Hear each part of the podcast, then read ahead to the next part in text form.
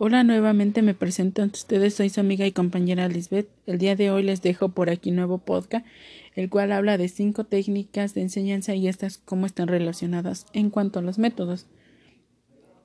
Como primer técnica tenemos el debate. Este nos dice que es un acto de comunicación que se da entre dos o más personas para saber qué opinan de determinado tiempo, exponer sus ideas e, y defender sus opiniones e intereses.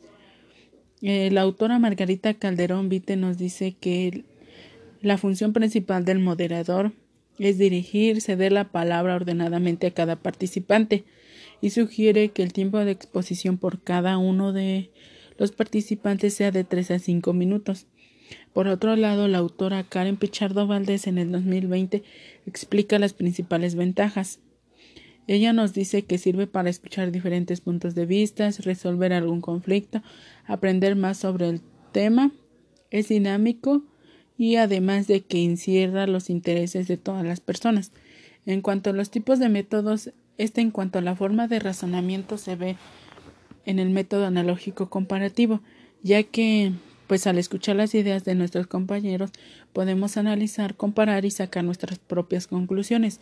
En cuanto a la coordinación de la materia, es lógico, ya que el debate tiene una serie de pasos que se debe de respetar para que se dé bien esta técnica. En cuanto a la concretización de la enseñanza, es simbólico verbalístico, ya que pues en todo el todo el tiempo el debate se da en el diálogo para que sea más enriquecedor la información. En cuanto a la sistematización de la materia, es decir, semirrígido, ya que pues suele pasar que en el debate se da o se argumenta de diferentes materias, lo cual permite salir de pues un poquito del tema. En cuanto a las actividades del alumno, es activo ya que debe de estar alerta, eh, bien concentrado para saber en qué momento participar en el momento en que se le cuestiona.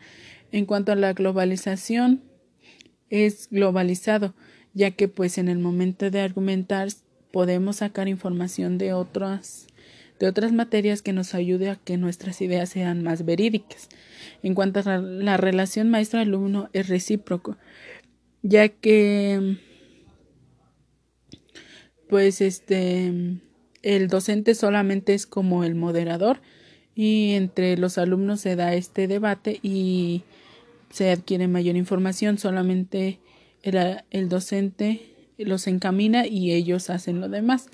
En cuanto a la aceptación de lo, de lo enseñado es heurístico, ya que pues mm, sacamos nuestras propias conclusiones, no nos quedamos con lo que nuestros compañeros dicen, sino que enriquecemos y obtenemos nuestras propias conclusiones. En cuanto al trabajo alumno, es colectivo, ya que pues se necesita de un equipo para que se dé un mayor debate. Como segunda técnica tenemos la entrevista. Esta nos dice que es un interrogatorio realizado ante un grupo por uno de sus miembros a un experto, persona capacitada o especializada en el tema el cual queremos conocer. Dentro de esta existen dos tipos de respuestas, las cuales deben de estar bien estudiadas y bien definidas. Eh, las respuestas abiertas, esta nos dice que es cuando el autor es libremente de expresar lo que piensa. Y las respuestas cerradas, estas nosotros las plasmamos y ya solamente a la persona a la que la entrevistamos le toca seleccionar. La autora Karen Pichardo Valdés nos explica que una entrevista máximo debe de durar 15 minutos o un poco más, ya que si esta llega a durar menos se da a entender que a la persona a la cual estamos entrevistando no es la correcta. Y por otro lado, la autora Anaí Samperio en el 2020 nos dice que el fin principal de la entrevista es recolectar determinada información y opinión como guía eh, como guía el entrevistador utiliza un formulario o esquema de preguntas. Este pues para saber dependiendo qué respuesta queremos obtener. En cuanto a los métodos, es en, cuanto a la forma de razonamiento, en el analógico comparativo, pues lo vemos relacionado ya que entre más personas entrevistamos, mayor será la información que tenemos que obtener. En cuanto a la coordinación de la materia, es lógico, ya que pues tenemos que llevar un orden desde las preguntas a la persona que vamos a entrevistar para obtener mayores resultados. En cuanto a la concretización de la enseñanza es simbólico verbalístico, ya que pues en toda la entrevista pues se da el diálogo para que sea mayor la información y más enriquecedor.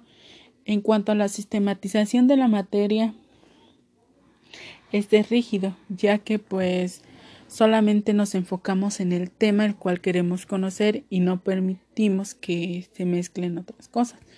En cuanto a las actividades de los alumnos es activo, ya que pues el alumno debe de estar activo para saber qué contestar o saber qué opinar acerca de lo que piensa. En cuanto a la globalización de los conocimientos, este es no globalizado o, o de especialización, perdón. Este porque se conserva la información de un solo tema, el cual queremos conocer, saber las necesidades, para esto darle un resultado. En cuanto a la relación entre maestro-alumno, es colectivo, ya que entre más personas entrevistamos, mayor serán los resultados. En cuanto a la aceptación de la enseñanza, es heurístico, ya que pues dependiendo de la información que obtengamos o los resultados, eh, puede variar nuestra conclusión. A lo mejor puede cambiar lo que pensábamos antes y lo que pensamos después de comparar los resultados de la entrevista. En cuanto al trabajo del alumno, este es mixto, ya que pues suele pasar que pues las entrevistas las hacemos individual, pero ya necesitas de alguien para que las conteste, para que sea llegue al resultado. Como tercer técnica tenemos el cuchicheo. Esta técnica nos dice que consiste en dividir a un grupo de parejas que traten en voz baja un tema o cuestión en el momento.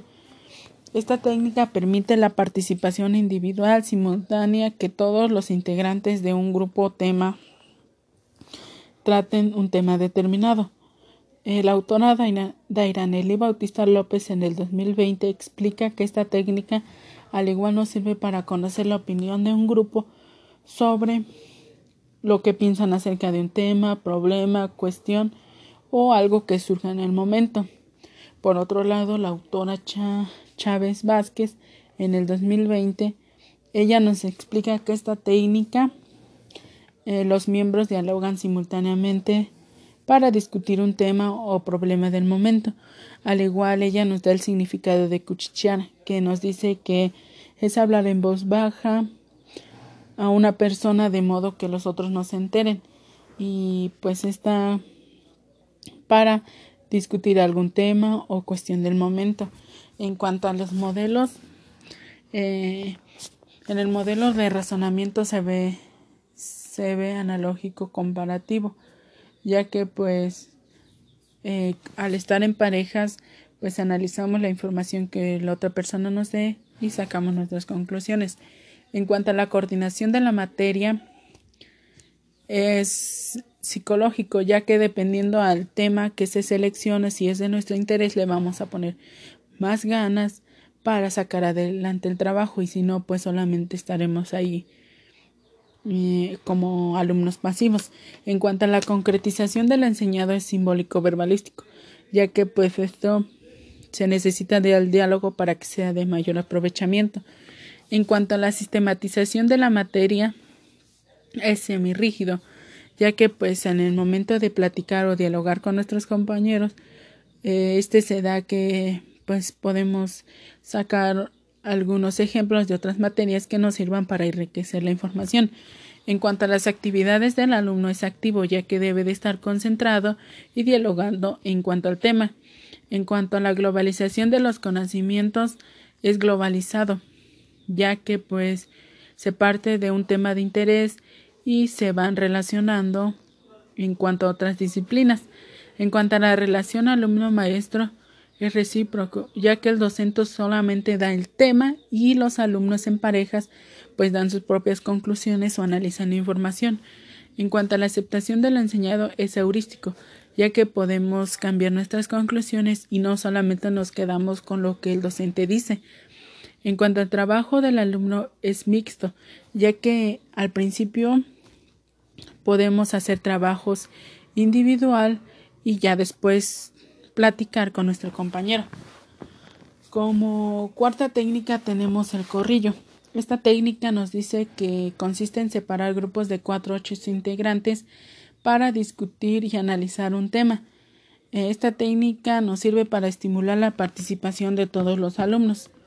Sus principales usos, por lo general, al se utiliza al inicio del curso o programa para saber qué opinan, qué es lo que les parece bien o no, para hacer los cambios adecuados.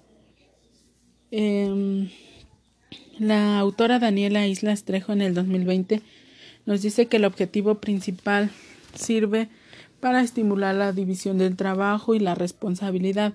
Al igual nos permite que los alumnos aprendan y trabajen en equipos y disminuyan el aburrimiento para que esto no se vuelva como muy aburrido.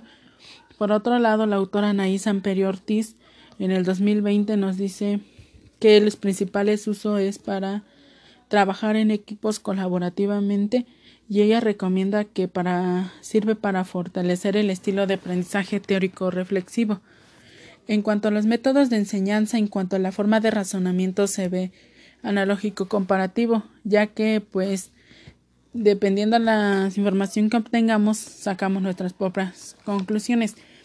En cuanto a la coordinación de materia, pues es psicológico, ya que dependiendo del tema si es de nuestro interés o no, le, echaremos ganas.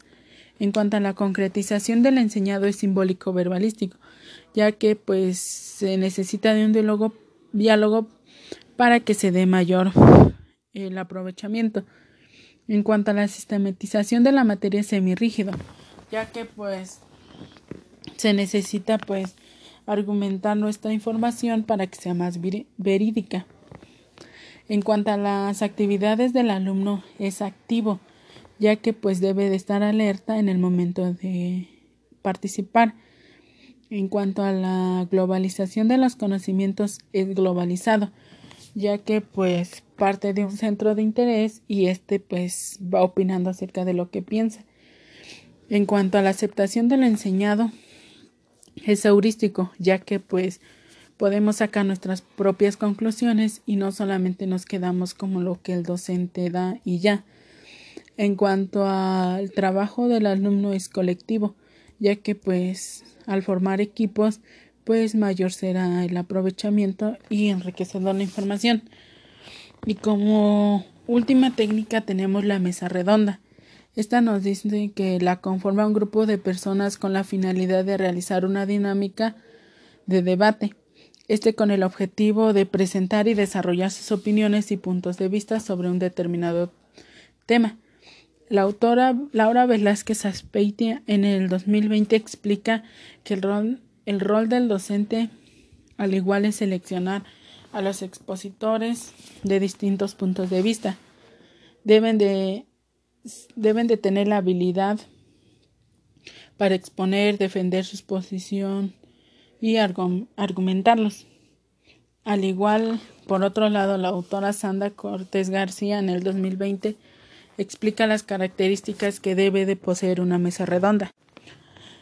Ella nos dice que propicia la capacidad de los alumnos para seleccionar y manejar información. Su objetivo es desarrollar la expresión oral de los alumnos y su capacidad de argumentar sus puntos de vista. Al igual el profesor es el encargado de ceder la palabra y organizar a los expositores. En cuanto a los tipos de métodos, en cuanto a la forma de razonamiento es comparativo, ya que dependiendo de las ideas que obtengamos saca nuestras propias conclusiones. En cuanto a la concretización de lo enseñado es simbólico verbalístico, ya que pues se da mediante el diálogo. En cuanto a la sistematización de la materia es rígido, ya que pues se deben de seguir los pasos y acatar las indicaciones que el docente da. En cuanto al método de actividades de los alumnos es activo, ya que debe de estar todo momento alerta en el momento de participación. En cuanto a la globalización de conocimientos es globalizado, ya que pues dependiendo del tema que sea de interés, pues ya se, será la información que o opinión que demos.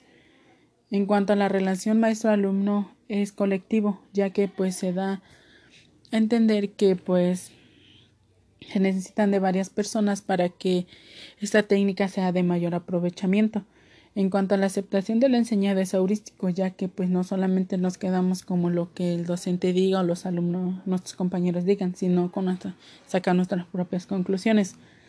En cuanto al trabajo del alumno es mixto, ya que pues eh, suele pasar que en actividades tengamos que realizar solitos como en el momento de dar nuestras opiniones, pero ya sacar nuestras conclusiones pues ya podemos compararlas con nuestros demás compañeros.